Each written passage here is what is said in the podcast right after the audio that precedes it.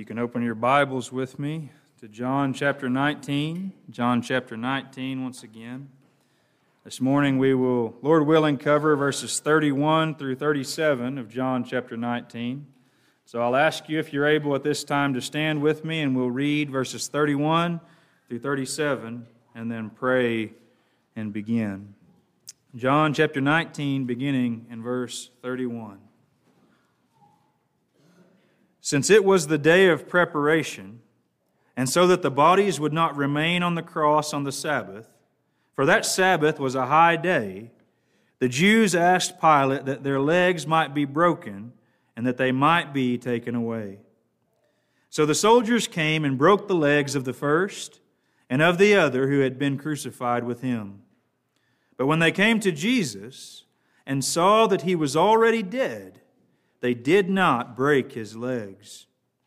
But one of the soldiers pierced his side with a spear, and at once there came out blood and water. He who saw it has borne witness. His testimony is true, and he knows that he is telling the truth, that you also may believe. For these things took place that the scripture might be fulfilled. Not one of his bones will be broken. And again, another scripture says, They will look on him whom they have pierced. Thank you. You may be seated. As you're being seated, I'll ask you to bow with me in prayer. Heavenly Father, O Lord, I come to you now in the name of your Son. Father, I come to you in his blessed name, the one set before us here even in his death, even after having given up his spirit. O oh Lord, he's speaking to us through his servant John. Lord, I pray that this text set before us would have its intended purpose in our hearts. Lord, I pray that you would shut my mouth if I would misspeak in any way. And yet, O oh God, I do pray for authority and power from on high. Lord, arrest our souls and captivate our affections. Let our hearts be so singularly focused on your Son that we can think of nothing else. Lord, I pray that we would have our broken hearts mended by His. Let us see glory in the cross of Christ.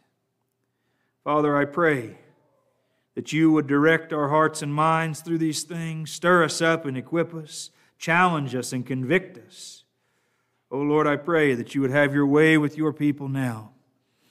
I ask it in Jesus' name. Amen. The title of this message is A Broken Heart. A Broken Heart. And I hope and trust that we will see exactly why it is titled in that way.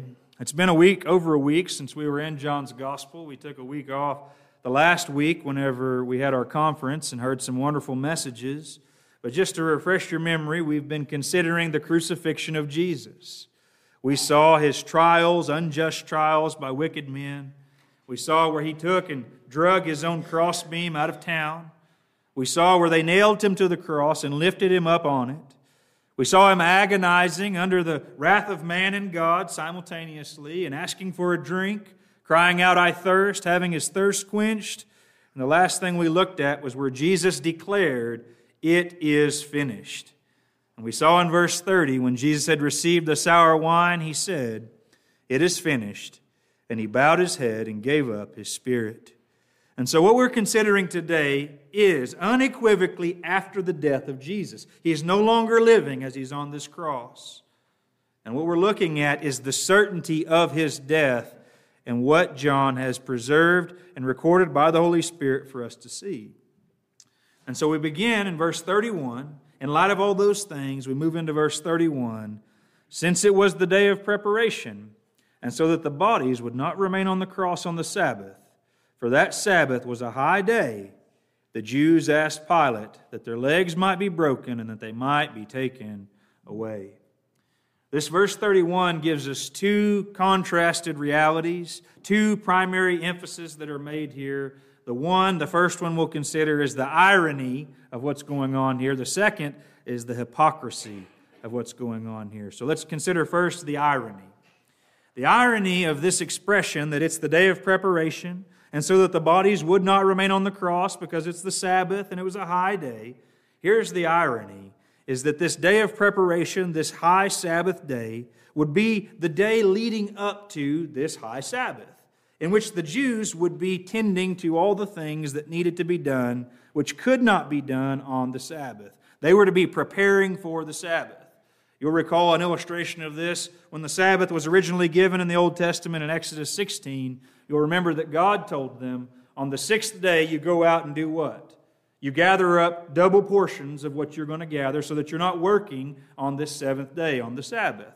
This day of preparation, like unto that first one, was a day when they were to be preparing themselves, preparing their food, doing all the things required so that they could observe their Sabbath without defiling it, without working, and without having to go and make themselves unclean. And so here's the irony they're preparing for the Sabbath.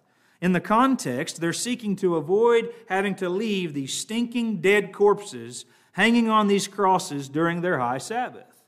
Or at least that was their argument. That was their explanation. That's what they meant by having these legs broken so that they don't remain on the cross on the Sabbath. Here's the idea that these dead corpses would have been unclean and would have defiled them. Here, right outside Jerusalem, you've got these stinking corpses.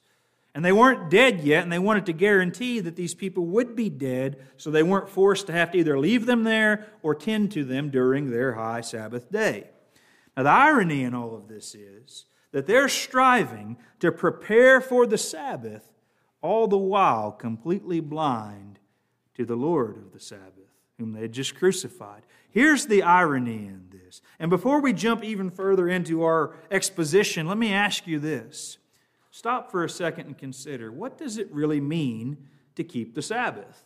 What was the Sabbath always about throughout all the Old Testament scriptures? And my question for us all is have we, have you come to find rest in Jesus Christ? Here's the irony. We've got to do all this, make these special arrangements so that we can observe this Sabbath, this rest, this day of rest, all the while ignoring Jesus himself. Without going through the full scope of the context, I want to read something for you because it's not John's primary point here in John 19, this is more background information, which is telling us their argument and why they wanted these people to be taken off the cross. But let's consider what the fulfillment of this is, and it's going to be very important. Hebrews chapter 4. Just turn there with me for a moment. Hebrews chapter 4. We want to know. What does it mean? If I were if someone were to ask you, someone were to come up to you as a Christian and say, "Are you obeying God as it relates to the fourth commandment?" Are you honoring the Sabbath and keeping it holy? Are you observing the Sabbath? What would you say? How is it that you think that that's being fulfilled in your life as it relates to righteousness? These people thought the way they were supposed to do it was all their work and all their preparation so that they could take this day, all the while lording it over everybody else, but we won't get into that. Take this day and establish themselves as righteous by it. Well, what is the true fulfillment? What does it mean to actually keep the Sabbath? Hebrews chapter 4, begin reading in verse 1 with me. Therefore, while the promise of entering his rest still stands, let us fear lest any of you should seem to have failed to reach it. For good news came to us just as to them, but the message they heard did not benefit them because they were not united by faith with those who listened. For we who have believed enter that rest. As he has said, As I swore in my wrath, they shall not enter my rest, although his works were finished from the foundation of the world. For he has somewhere spoken of the seventh day in this way And God rested on the seventh day from all his works. And again in this passage, he said, They shall not enter my rest. Since therefore it remains for some to enter it, and those who formerly received the good news failed to enter because of disobedience, again he appoints a certain day today. Saying through David so long afterward, in the words already quoted, Today, if you hear his voice, do not harden your hearts. For if Joshua had given them rest, God would not have spoken of another day later on. So then, there remains a Sabbath rest for the people of God. For whoever has entered God's rest has also rested from his works as God did from his. Let us therefore strive to enter that rest, so that no one may fall by the same sort of disobedience. So, what is the author to the Hebrews saying? There's this rest. They didn't enter that rest through Joshua. There was a further rest required, a further spiritual rest needed. What was it? Again, we read verse 3 For we who have believed enter that rest. And again, whoever has entered God's rest has also rested from his works as God did from him. His. Here's the picture. All our works, we tend to think wrongly about this. The idea of a Sabbath is you've got your works, your good works, righteous works that I'm trying to amass. And wonderful the the providence of God in the Sunday school this morning, considering what place do our good works have in the kingdom of God? Are our good works meriting something for us? Are they producing something for us? The author of the Hebrews says, not at all. Actually, to find rest in Christ means you've stopped working to try to make it. You've stopped trying to access God through your own labors, your own merits. And the irony is that these Jews are missing the Sabbath, which had come to give rest to all his people, in their crucifixion of him, still trying to maintain that Sabbath. To truly keep the Sabbath means to rest from your works. It means you no longer try to earn your way to heaven. You no longer measure God's acceptance or love for you on the basis of what you have or have not done. Now, this is something I find troubling and difficult, even as a Christian, and maybe you can relate. That though I might say, I was converted to Christ, I became a Christian, not because of good works I had done, but by looking to Jesus and believing what he accomplished. God loves me through his Son. He's forgiven me through his Son. I'm saved. Glory, hallelujah. And then in experience, I live and try to live the Christian life. I try to walk as God would have me to walk. I try to do what He's called me to do, and I fail and I fail and I fail and I assume that God's love for me, all of a sudden, though I entered in by faith in the works of another, I think that I'm going to maintain my relationship and right standing with God through my labors, through my good works. God's going to love me on the basis of my good works. The answer, Christian, is do you have rest or not? Rest means you've stopped working in the sense that your labors are not trying to merit a reward. Your labors are not trying to make God's face to smile upon you in a loving way, full of affection. They're a response to his smile of love and affection. It's a desire to honor him. But how prone are we to be discouraged by measuring my failures and thinking they're going to cause God to not love me anymore? Now, think of the significance of this idea of the Sabbath, preparing for the Sabbath in light of our context. What's the last thing we heard Jesus say? The last thing we heard him say as he gave up his spirit in our previous message. Jesus cries out after taking the sour wine, the vinegar, and says, It is finished. The preparation work is completed. The preparation is done. There's nothing more to prepare. As a matter of fact, the scripture says of Jesus, A body you have prepared for me. To what end? To go to this cross and accomplish every work needed, everything needed I say the irony is the Jews are looking for a Sabbath rest, all the while crucifying the Lord of the Sabbath. And here's my question If the author of the Hebrews is telling us that those who have believed on Christ are those who have entered this rest, have you believed? Have you entrusted yourself entirely to the finished work of Jesus? And he says to you, even through the author of the Hebrews, today is the day if you have not. Another day will not do. It is today that is the day. That's the irony. Secondly, the hypocrisy. The Jews asked Pilate that their legs might be broken and that they might be taken away. So we considered the irony seen in their blindness that they don't see Jesus as their Lord of their Sabbath, their rest. Let's consider now the hypocrisy of this request to Pilate. If you didn't know any better, if you hadn't been going through John with me for some years now, then you might assume when these Jews say, break their legs, take them down because we've got a high Sabbath day, you might think that these Jews are legitimately concerned about preparing themselves for the Sabbath. But we ought to know better than this by now. Jesus has already told us back in John 8 that they neither loved him nor the Father. If you loved me, if you loved the Father, you would love me who is sent by the Father, he told us. So they're not loving God as they do this to Jesus. And so it's impossible for anyone, and this applies to us, It's impossible for any person to do anything from a pure heart with righteous motives unless they love God. And I might even argue that even as Christians, nothing we do this side of glory is truly from a pure heart with pure motives. But certainly it's true that these who are disconnected from God because they're disconnected from Christ, that they're not doing what they're doing here from pure motives. And so, what is, do you think, the real motivation behind their request? I'm saying it's hypocrisy. What do I mean?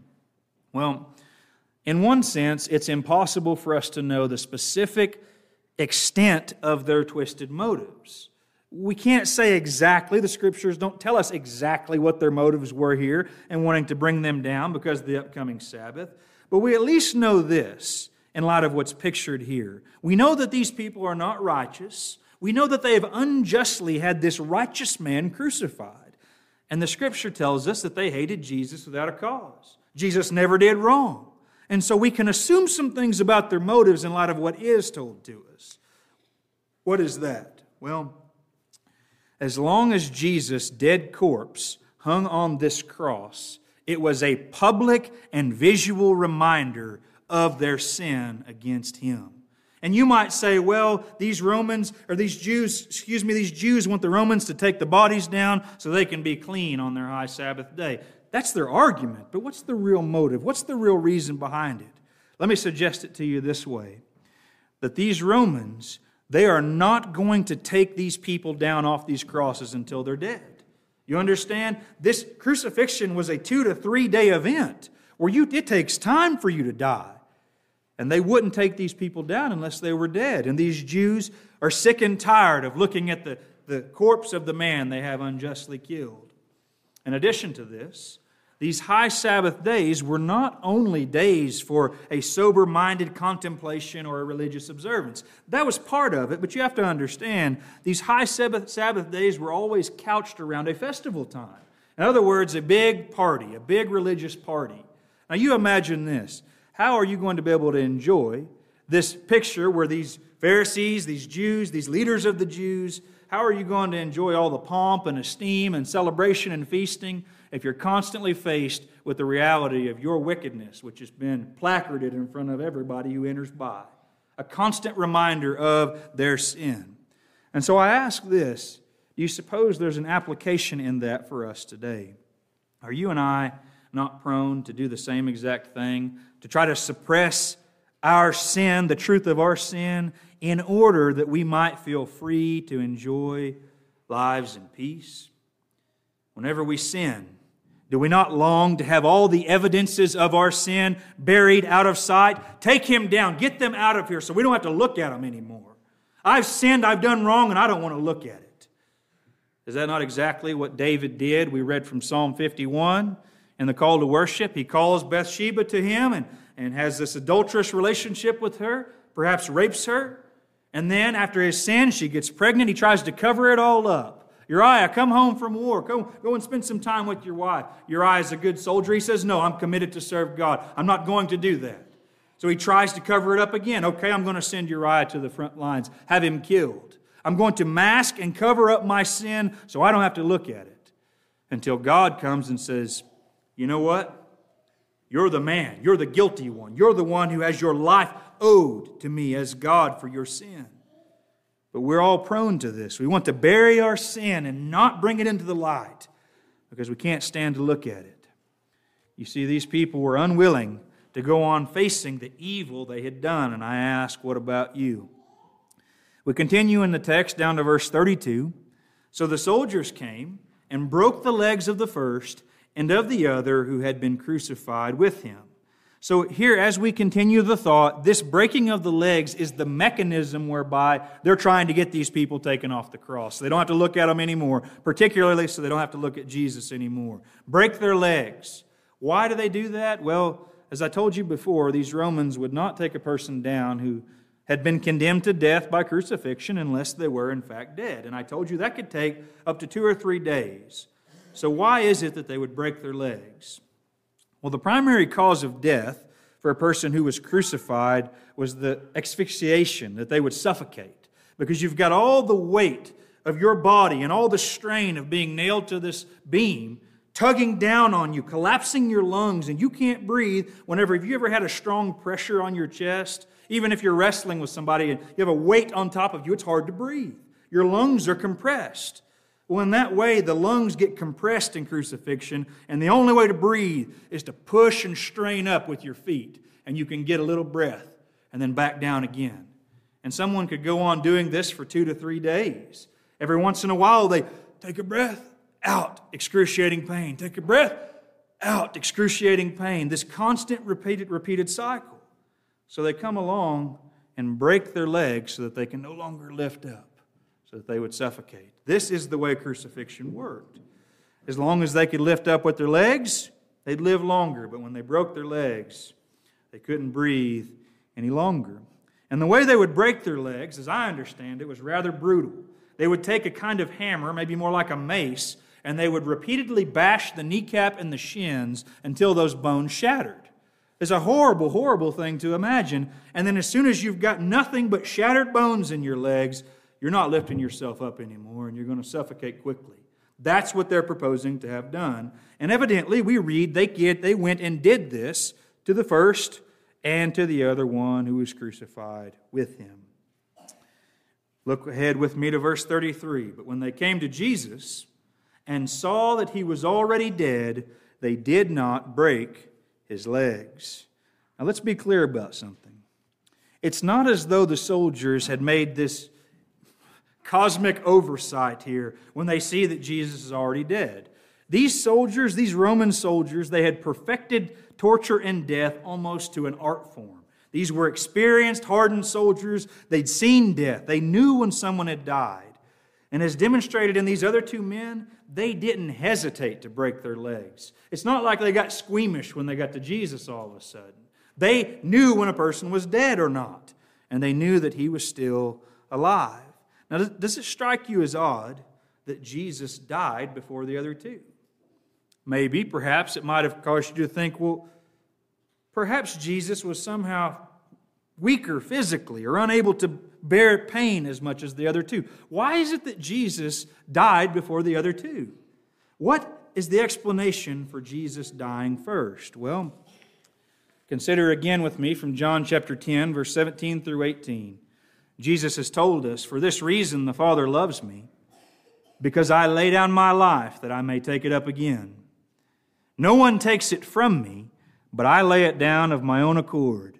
I have authority to lay it down, and I have authority to take it up again. This charge I have received from my Father. And so, without in any way minimizing the physical suffering or the agonizing death that Jesus endured on the cross at the hands of evil men, we've also got to recognize this Jesus died because he intended to die. Jesus gave up his life. No one took it from him, and he gave it up after accomplishing exactly what the Father had sent him to accomplish. This is what distinguishes Jesus. It's not that he was somehow or another was weaker physically or was less of a man or something like that. Here's the picture. As excruciating as that physical death was, and as necessary as it was that he have bloodshed, there's no forgiveness or remission of sins without the shedding of blood. He had to die physically and as gruesome as that is, what he really came to accomplish, what was even above and beyond the physical suffering, had been fulfilled in Jesus. That which the Father gave him to do was accomplished, and that is why he died before the other two. What is it that he came to accomplish? What was it? Continue with me to verse 34. But one of the soldiers pierced his side with a spear. Now, I mentioned before, these soldiers, they have a trained eye. They recognize when someone's dead, and they'd already observed with their expert opinions that Jesus was truly dead. They knew he was dead. And you can hear people talk about this, even people, uh, I've heard of hospital chaplains and even military chaplains, that whenever someone's at the end of life, you can tell. It's almost like a difference in the room or the circumstances when someone dies. You're aware of death when you see it, when you've seen it enough. Well, these people would have been like that.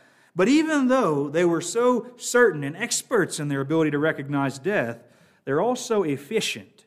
They also were those who would make sure their task was completed in full.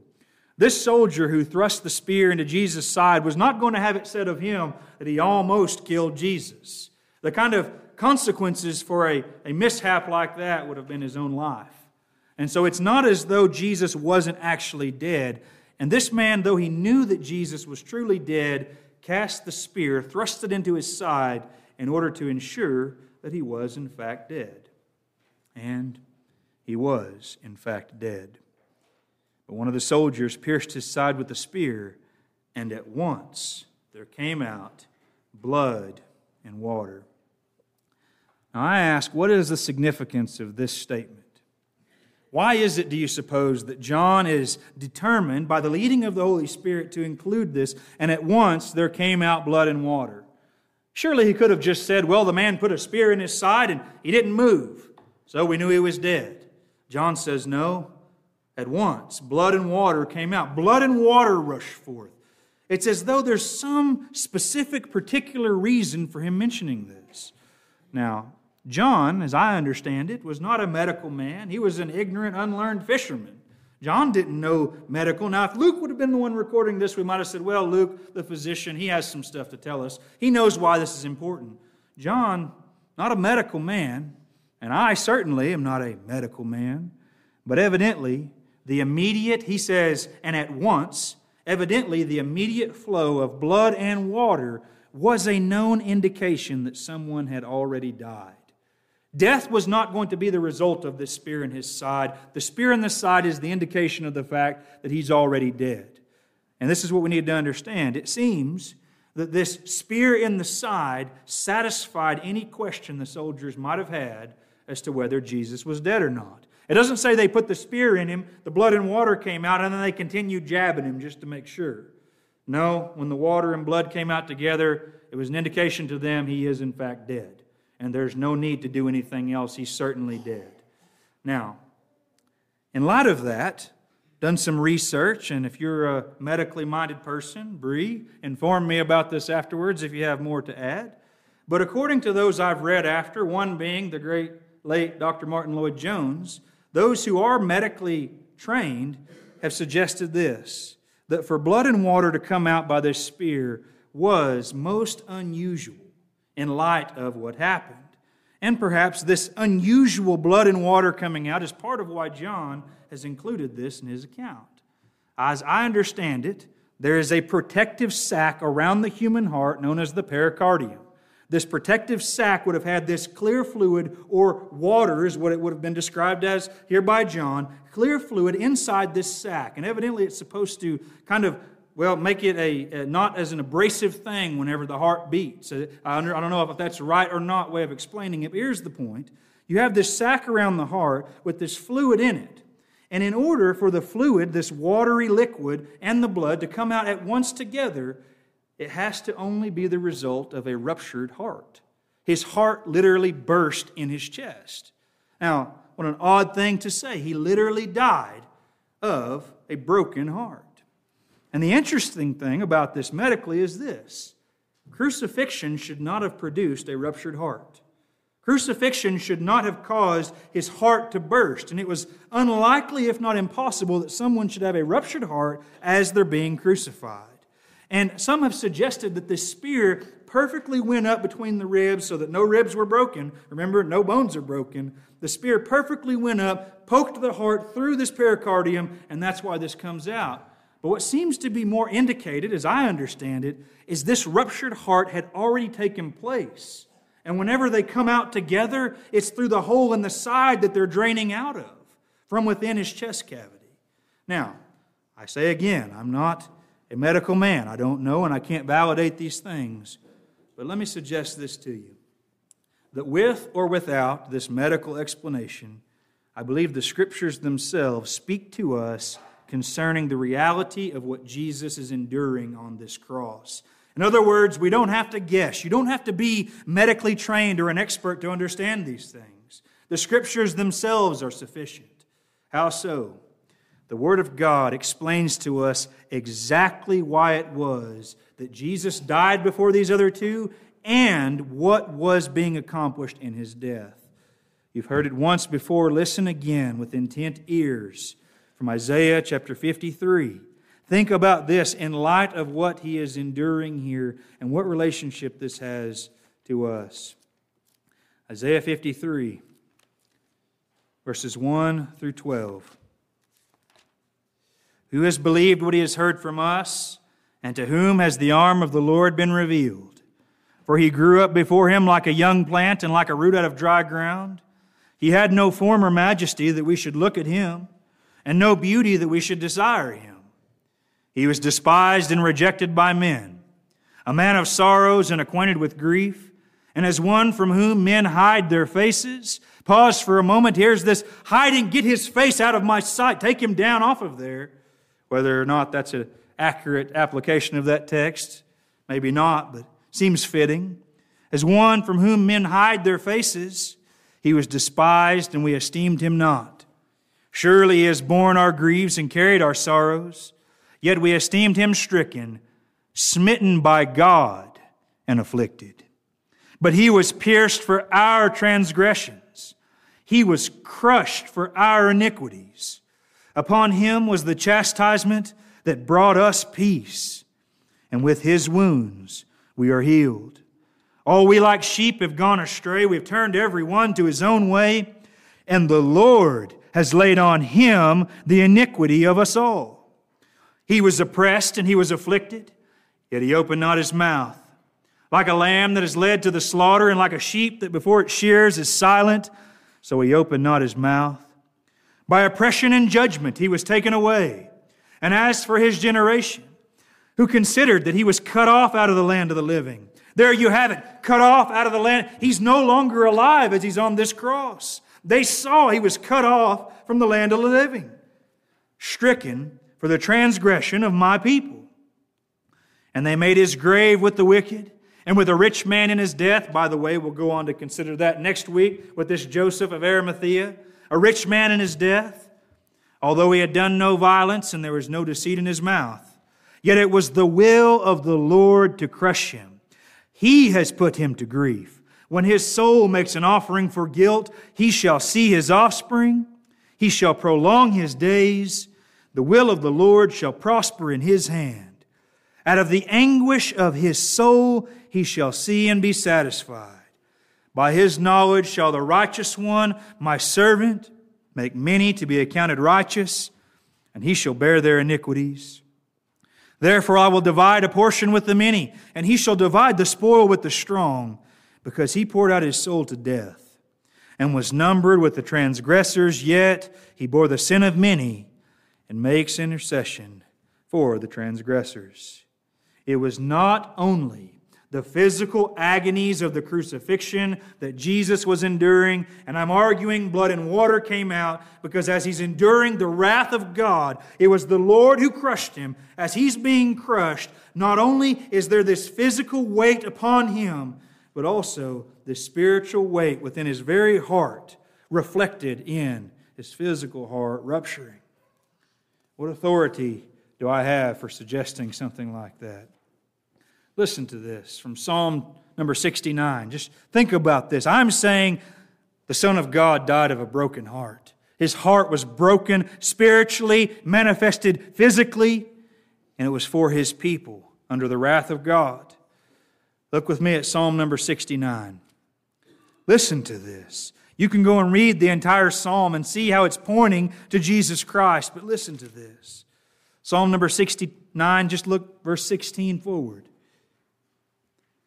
the psalmist prays.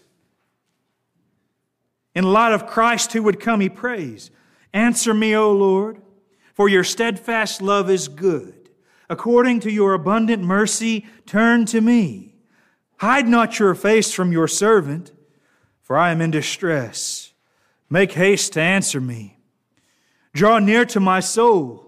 Redeem me, ransom me because of my enemies. You know my reproach and my shame and my dishonor. My foes are all known to you. Reproaches have broken my heart, so that I am in despair. I looked for pity, but there was none, and for comforters, but I found none. They gave me poison for food, and for my thirst, they gave me sour wine to drink. You see the connection here? Did we not just see recently when Jesus cries out and says, I thirst? It's in fulfillment of Psalm 69. And in the same text, we find it's reproach that's broken my heart. And here, Jesus on the cross, after he's died, they find out his heart was broken. It ruptured, it literally broke. What does this have to do with us? The reproaches of evil men. And as we've seen and heard, the feeling of forsakenness by the Father broke his heart. And as I'm suggesting, this spiritual reality was so intense. He says, My God, my God, why have you forsaken me? And it's such an intense emotion that it manifested in the literal and physical rupturing of his heart. Consider again from the call to worship this expression. And this text hit me with fresh weight than it ever had before in studying for this message. From Psalm number 51, just listen to verses 16 and 17. Oftentimes, we're inclined to apply this to our own attitude towards heart, God in our, in our repentance, and that's true. But think about this. For you will not delight in sacrifice, or I would give it. You will not be pleased with the burnt offering. The sacrifices of God are a broken spirit, a broken and contrite heart. O God, you will not despise. What is it that pleases the Father? This sacrifice of a broken heart. It pleased the Lord to crush him, we find. You see, there is one sacrifice that the Father is pleased to look upon. There is one sacrifice which is truly able to satisfy divine wrath. And every other sacrifice that's ever been commanded by God or given by men was pointing to this one the broken heart of the Son of God. And I ask, what was the cause of this broken heart? We've read of reproaches. We've read of different reasons we might assume this forsakenness from God. What is the scriptural explanation for the broken heart of the Son of God? 2 Corinthians 5:21 For our sake he being God the Father made him being Jesus Christ for our sake he made him to be sin who knew no sin so that in him we might become the righteousness of God. I'll tell you what broke his heart.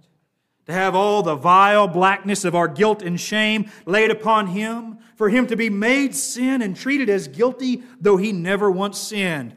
It broke his heart. It broke his heart to be treated by the Father, the one in whom he loved and delighted, as though he were guilty as a consequence for bearing our guilt and shame. And I submit to you that the one thing which must have broken the heart of Jesus Christ the most, was to undergo the fierce hatred of the one whose affection he had always known. Jesus did not become unrighteous on the cross. He remained spotless, but he was treated as though he were not. There was nothing within the frame of Jesus Christ that should have been expecting what he received according to what he had done. The, the idea that this perfect triune relationship would have a sense, a feeling, and we'll be careful here because we don't want to go further than the scriptures, but this feeling of forsakenness from the one he most prized, the one he most loved. His heart was broken. You see, we are often prone to imagine that the worst thing about our sin what do you think it is? If I were to ask you individually, what's the worst thing about your sin? Some of you might perhaps, what's the worst thing about a sin, the sin of someone who's not a Christian? We'll put it that way. What is it about the person who's unconverted? What is it about their sin that most grieves you? Many of us might say, well, that sin's going to send them to hell. They're going to suffer forever because of that sin. You know, I don't think that's the right answer. That's a true answer, but it's not the ultimate answer. The worst thing about our sin, without in any way making light or lessening God's expression of wrath or of hell, let me suggest to you this. The worst thing about your sin is that it puts you in a place of rebellion and opposition to God. Have you ever repented of your sin because it breaks your heart that you're estranged from and forsaken by God because of it? The worst thing about the unbeliever's sin is that it has them in a position of being separated from the God they were made to know and love. They're separated from Him. They need to be reconciled to Him. Yes, hell's on the line, but hell exists because God is just. And we were meant to know and have this communal relationship to Him. And here the Son of God is having that relationship, at least it appears to us for a moment in time, interrupted. There's something between them. Now, what do we say about this? I charge you again, don't go further than the scriptures, but don't undermine it either. You see, to put it simply, Jesus Christ, his heart was broken because of sin and at least this feeling of separation from the love of God. And it is quite amazing that when he was pierced in this state, even after he's died, outflows both blood and water. Then the Lord looks at you and I, and what does he say? On one occasion, the night before, this very night before, this cup is the new covenant in my blood. Drink it. Remember my death. This has to do with your, the forgiveness of your sins, this blood coming out. What else does he tell us? Be baptized, every one of you, name of Jesus Christ for the remission of sins.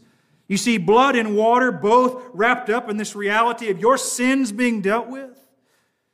Both external signs, which represent the washing away. They don't wash it away. Communion table does not wash away sin, neither does baptism, but they represent it because they're both related to this Jesus. Blood and water spilled that we might be covered and forgiven. I mentioned in the Sunday school, and I can't recall who said this, but it's good that even my tears of repentance need to be washed in the blood of the Lamb. This is what he's doing his death bringing us life.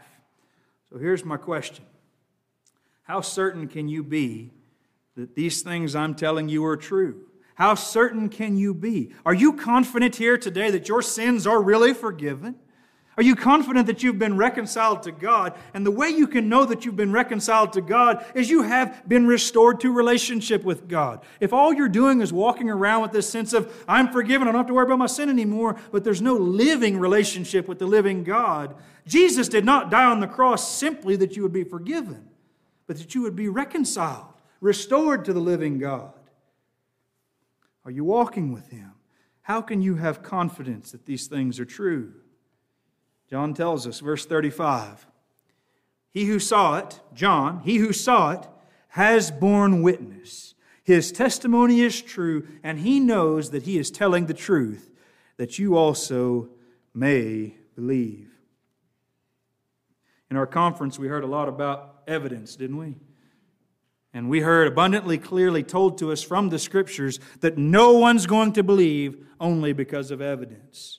And we saw, even as a follow up and a conclusion of those thoughts on Sunday morning last week from Brother Paul, he told us there is this more clear word which has been given to us in the scriptures. This word which is able to bring us to a knowledge of the truth. Not only condemn us, but bring us to Christ in his word. Here we see John uniting those two things together. He was an eyewitness. Here's evidence. He's got this testimony, and yet the testimony he gives is not only evidence, it's the Word of God. It's the Spirit of God moving him to say these things. You recall we started this series in John's Gospel by looking at the very last, or one of the last uh, verses towards the end in John chapter 20, verse 31. He says, These things I've written to you that you may know that Jesus is the Christ, and that by believing you may have life in his name. The source of your confidence must be His Word. John's telling us this written testimony before God is true that you may believe He was there, He's not lying. Do you believe according to this Word? I know some may hear what I'm saying and they may doubt or mock or say, well, that's not right or it's not fair. That's cosmic child abuse. What happened to Jesus there? My question is has your soul been convinced by the testimony of God's Word? Do you believe it? Have you personally come to rest in this one true Sabbath? The one who says, I finished it, your works unnecessary. I've done it all for you already. My heart was broken that yours may be healed. That's what he's saying to you today. Have you come to rest in these things? And then, after giving us this appeal, And this is how come we know that John's appealing to the scriptures that are being written and not only just the evidence of what he saw. That's part of it, but it's culminated ultimately in the Word, is because John goes immediately on to reference two scriptures being fulfilled. Isn't this wonderful? God says, I've said it. I've said what I'm going to do, then I did it. And this ought to show you in your heart that it is so. Verse 36 For these things took place that the scripture might be fulfilled not one of his bones will be broken. The certainty of John's appeal to us today is not rooted in the wisdom of men, but in the power of a sovereign God in human history. You see, John's telling us God said, I'm going to do this, and then he does it exactly the way that he said he was going to do it. God's word is the standard, it's the test. What do we mean? Well, not one of his bones will be broken. Consider with me first from Exodus chapter 12. Here's where, here, where we have this institution of this Passover that they're supposed to be celebrating here. This, this one on this high day of preparation. Here's this Passover. Exodus chapter 12. Listen to verses 43 through 46.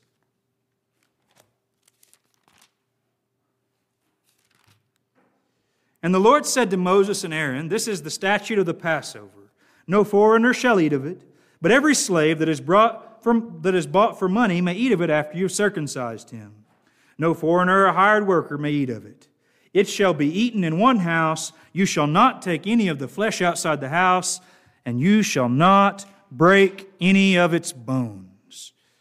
Here's a Passover lamb. Here's one that, whose, by whose blood you're going to be overlooked and have your sins overlooked and forgiven no bones broken.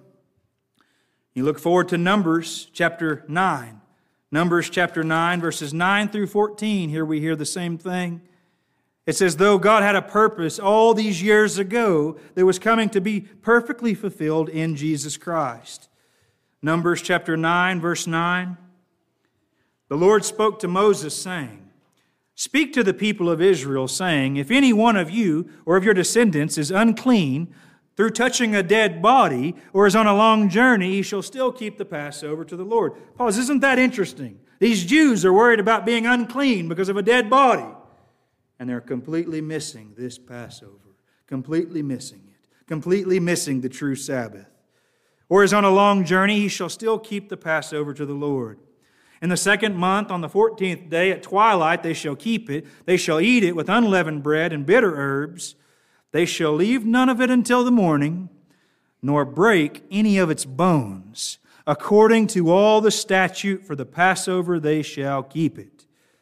Not supposed to break a Passover lamb's bones. God was very clear. Here, the one true Passover who can make clean from dead bodies, and his bones are not broken. Now, do you suppose that it's just some cosmic coincidence that they didn't break any of his bones?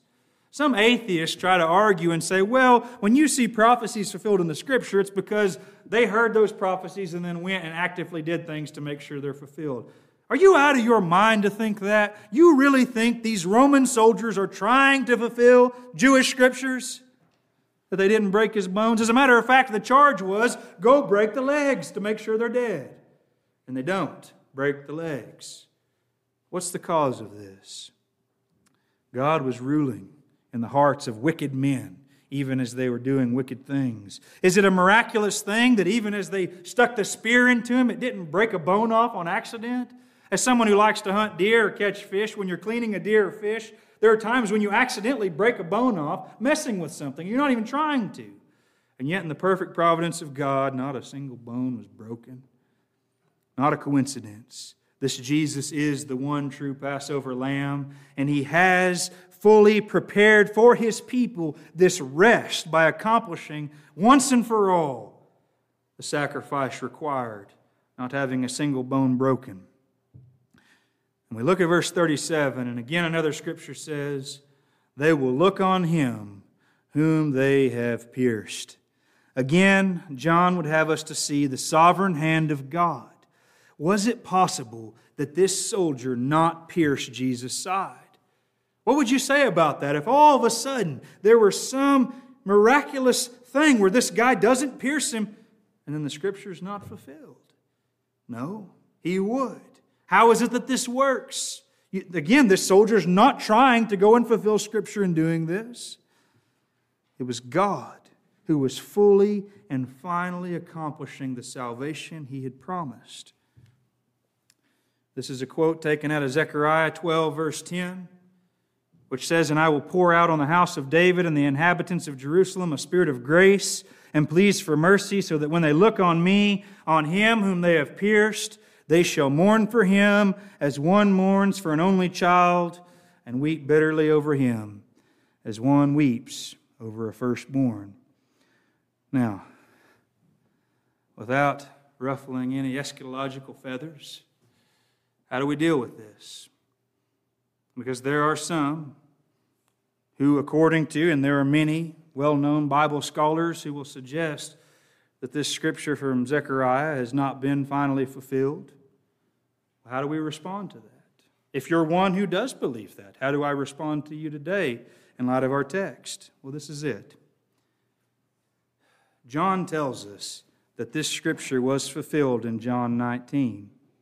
The piercing of the Son of God happened once and forever, and it will not happen again. That's what it means that this is fulfilled. In an ultimate, you, you cannot argue that. The scripture is fulfilled, he was pierced. Now, where the discussion may come in is what's it going to look like when people look on him whom they've pierced? Is that something that's going to happen, particularly with the Jews? Is it something that's going to happen for all Christians? How is that going to be? And, and granted, there may be some room for discussion there. But regardless of those things, God's Word reveals to us the perfect fulfillment of Scripture and Jesus being pierced. And yet, I believe there is a hopeful expectation for a fulfillment which is yet to come in light of this text. Revelation chapter 1 and verse 7 refers to this exact same text from Zechariah with a little bit different application than you might at first think.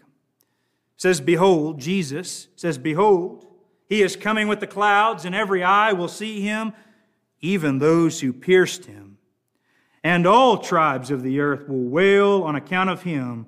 Even so, amen. Here's my conclusion.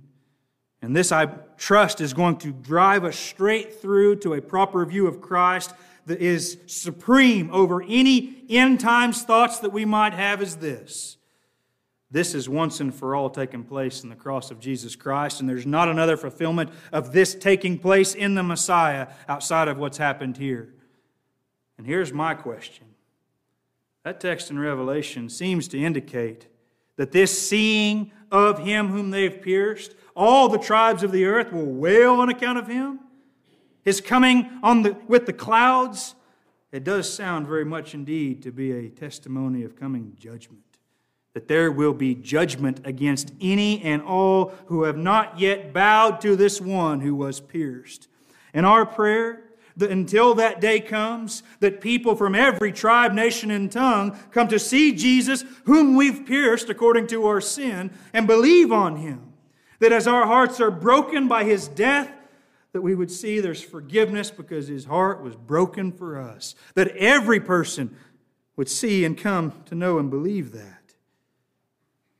And if that day, that great day, that final day comes and finds you not believing in him, According to Revelation, great will be your wailing, and greater still the judgment of God against those who are not trusting Christ. I have a closing thought. Let me ask you this Has your heart been broken by the testimony of Christ's death? I'm not asking you if you agree that you've sinned. I'm not asking you if it bothers you that you've sinned, especially if it's because of the consequences of sin. I'm asking you this Does it bother you in your soul that your sin against God is against God? Does it bother you at that level? Does it bother you that your relationship to God is not what it should be? Have you come to see separation from God as the most horrible thing there is? And I ask, what hope is there for you? There's a scripture I intentionally skipped in our dealing today, which is also referenced and fulfilled here by Jesus' bones not being broken, from Psalm number 34. And I'll turn your attention there before we move to close. Psalm number 34. Listen to this. I will bless the Lord at all times. His praise shall continually be in my mouth. My soul makes its boast in the Lord. Let the humble hear and be glad. O magnify the Lord with me, and let us exalt his name together. I sought the Lord, and he answered me and delivered me from all my fears. Those who look to him are radiant, and their faces shall never be ashamed. This poor man cried, and the Lord heard him and saved him out of all his troubles. The angel of the Lord encamps around those who fear him and delivers them. Oh, taste and see that the Lord is good. Blessed is the man who takes refuge in him. Oh, fear the Lord, you his saints, for those who fear him have no lack. The young lions suffer want and hunger, but those who seek the Lord lack no good thing. Come, O children, listen to me. I will teach you the fear of the Lord. What man is there who desires life and loves many days that he may see good? Keep your tongue from evil and your lips from speaking deceit. Turn away from evil and do good. Seek peace and pursue it. The eyes of the Lord are toward the righteous, and his ears toward their cry. The face of the Lord is against those who do evil, to cut off the memory of them from the earth. When the righteous cry for help, the Lord hears and delivers them out of all their troubles. The Lord is near to the brokenhearted and saves the crushed in spirit. Many are the afflictions of the righteous, but the Lord delivers him out of them all. He keeps all his bones. Not one of them is broken. Affliction will slay the wicked, and those who hate the righteous will be condemned. The Lord redeems the life of his servants. None of those who take refuge in him will be condemned. Now, that is an encouraging word to me. The Lord is near to the brokenhearted. Jesus came to heal the brokenhearted. And if you've never been brokenhearted because of your sin against God, you have no idea the kind of healing that Jesus came to bring. If you think that means financial or physical, material healing, you, you don't have a clue. He's come to heal the brokenhearted. And the way in which he's done that is by having his own heart broken as he suffered and died under the wrath of his Father. And the charge to us all is to repent and believe in this Savior. Rejoice that there is a day coming when we will, in fact, see him riding those clouds of heaven, coming to establish his kingdom, eternally so, where the righteousness will dwell without end. That he is returning for that very reason. And until that day comes, we pray that all peoples, all tribes, nations, and tongues, everyone who is set apart for the Son by the Father, would come to see Jesus Christ and be saved. I pray this encourages your soul, and that as you ponder and think on what Jesus did and the testimony of his death, you would be assured of this it was not in vain. It was according to all the Father had given him to accomplish, and he accomplished it in full. We're going on in the next message to consider his burial, something I find interestingly may at times be overlooked we always will emphasize the crucifixion and we'll emphasize the resurrection. But even Paul, in his concise exclamation of the, or explanation of the gospel, says that Jesus died for our sins according to the scriptures, was buried, and then rose again on the third day according to the scriptures. And so, by the Lord's grace and mercy, we'll go on to consider the significance of his burial, what that means for us. So, with that, I'll ask you to go ahead and bow with me, and we'll close in prayer. Heavenly Father, Lord, I thank you that you have a tender heart towards those who have broken hearts, that you are able to restore and heal and fix that which is broken in us, namely our sin. Father, I pray that you would help us to continue to meditate on these things and to long after you and your word and love more and more your Son, Jesus Christ, to be conformed to his image. Father, I praise you for your goodness to us. I ask these things in Jesus' name. Amen.